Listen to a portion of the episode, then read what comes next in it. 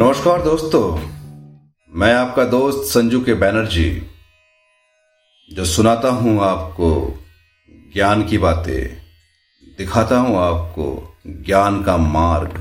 तो दोस्तों, चलिए, आज हम बात करेंगे मोटिवेशन की और जानेंगे मन की आवाज़ क्या है।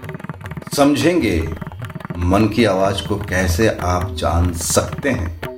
याद रखिए इस जीवन में बड़ा कार्य सफल तभी हो पाएँगे जब आप अपनी मन की आवाज़ सुनेंगे।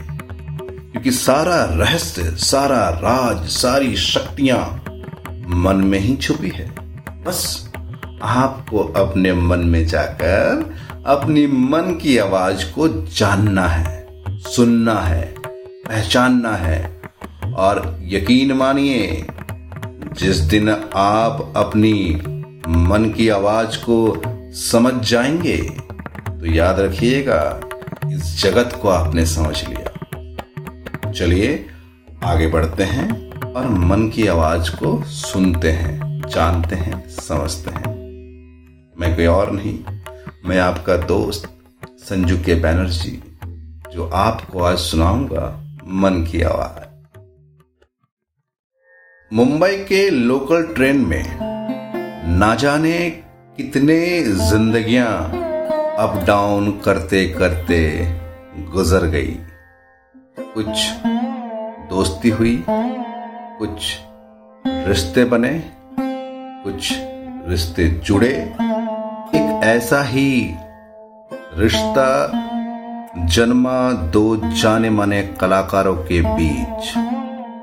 एक थी गायिका, हालाँकि उस वक्त उनका कोई खास नाम नहीं था। और दूसरे थे अभिनेता, जो कुछ फ़िल्म कर चुके थे। लेकिन आम आदमी उन्हें पहचानता नहीं था। खैर, गायिका का इंट्रोडक्शन करते हुए आपसी दोस्ती ने कहा, इनकी आवाज़ बहुत अच्छी है। पर आप सुनेंगे तो पसंद करेंगे। अभिनेता ने उनके नाम पर गौर किया और फिर एक टिप्पणी दी कि मराठी बोलने वाले का उर्दू उच्चारण सही नहीं होता। इसलिए उनका गाया गीत दाल भात की तरह लगता है। ये सुनकर गायिका को बड़ा बुरा लगा। चिंतन मनन के बाद उन्हें लगा कि टिप्पणी सही थी। तो फिर क्या क्या किया जाए? उन्होंने एक टीचर ढूंढा। उर्दू सीखना शुरू किया। काफ़ी मेहनत और लगन से। नतीजा ये कि जिस अभिनेता ने टिप्पणी दी थी वही इस गायिका को आगे चलकर अपने फ़िल्मों में रिकमेंड करने लगे। ये किस्सा था सन 1947 का। दोनों शख्स बहुत ही प्रसिद्ध हुए। गायिका थी लता मंगेशकर और अभिनेता थे दिलीप कुमार। काफ़ी पुरानी बात है। पर जरा सोचिए, आपकी और मेरी ज़िंदगी में भी कुछ ऐसा होता है। लोग तरह तरह के टिप्पणियाँ देते हैं। तो फिर सवाल उठता है कि किसकी बात सुने और किसे नजरअंदाज करें। एक होते हैं शुभ चिंतक जैसे कि हमारे माता पिता उनका काम है सलाह देना। चाहे आप चार साल के हो या चालीस के, कौन सी डिग्री आपको लेनी चाहिए, कौन सी नौकरी, और हाँ, कौन सा लाइफ पार्टनर। अगर आप इन मामलों में उनकी बात मान ले, लेकिन दिल स्वीकार ना करे तो ज़िंदगी बर्बाद हो जाती है। मेरे पूजनीय पिताजी, चाहते थे मैं डॉक्टर या इंजीनियर बनूं। लेकिन उस तरफ़ मेरा कोई रुझान नहीं था। जब बारहवीं के बाद साइंस छोड़कर मैंने आर्ट्स लिए तो लोगों को आश्चर्य हुआ। उसने कहा कि ये तो बड़ी इंटेलिजेंट थी। यानी रातों रात मैं उनके हिसाब से बेवकूफ़ हो गई। पर मेरे मन की आवाज़ मुझे जो राह दिखा रही थी, वो मेरे लिए सही थी। कोई भी बड़ा निर्णय लेने से पहले आप इनर वॉइस को कंसल्ट करें। मतलब जब आप कोई बड़े सपने कुछ बनना चाहते हैं तो अपने मन की आवाज़ को सबसे पहले अहमियत दीजिए। उस आवाज़ को सुनिए, वो आपको किस राह पर ले जाना चाहता है, और उस राह की तरफ़ आप आगे चलिए। क्योंकि बाहर की दुनिया में शोर इतना है कि अक्सर हमें अंदर की आवाज़ सुनाई नहीं देती।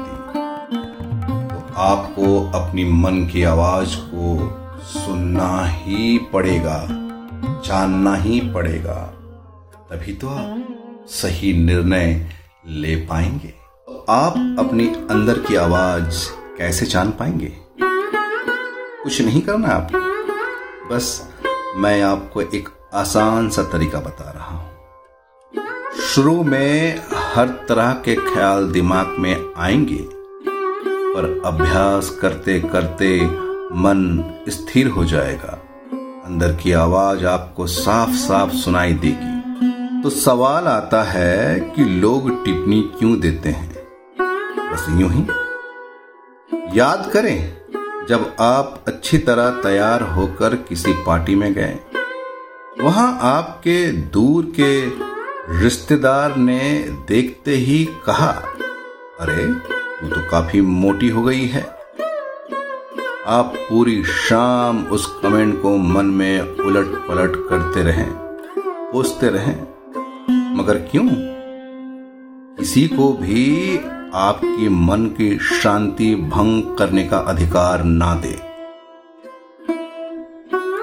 हाँ लता मंगेशकर की तरह अगर आपको एहसास होता है कि ये एक कड़वा सच है तो आपके सामने दो रास्ते हैं। कुछ एक्शन लीजिए। आंटी जी को इम्प्रेस करने के लिए नहीं, अपने सेहत की खातिर। या फिर जैसे हैं, वैसे ही अपने आप को स्वीकार कीजिए। Love yourself as you are जब आप पर कुछ असर ही नहीं होता तो बोलने वाले खुद चुप हो जाएँगे। शुरू में लोगों ने कहा कि लता जी की आवाज़ बहुत महीन है। उनका कैरियर नहीं चलेगा।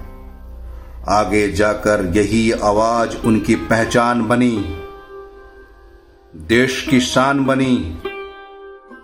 इसलिए चाहे आप व्यापारी हैं या कलाकार, दूसरों के बातों में अक्सर अपनी यूएसपी अपनी खासियत ना खो दें याद रखें और आप अपनी मन की आवाज़ को सुने। और आपको लगे कि मैं ये कर सकता हूँ, ये कर सकती हूँ। तो आप वो कर पाएँगे, याद रखिए। जब आप निर्णय लेते हैं और पूरे आत्मविश्वास के साथ निर्णय लेते हैं और उस पथ पर कार्य करने निकल पड़ते हैं तो दुनिया का कोई ताकत आपको रोक नहीं सकता। सफल बनने के लिए।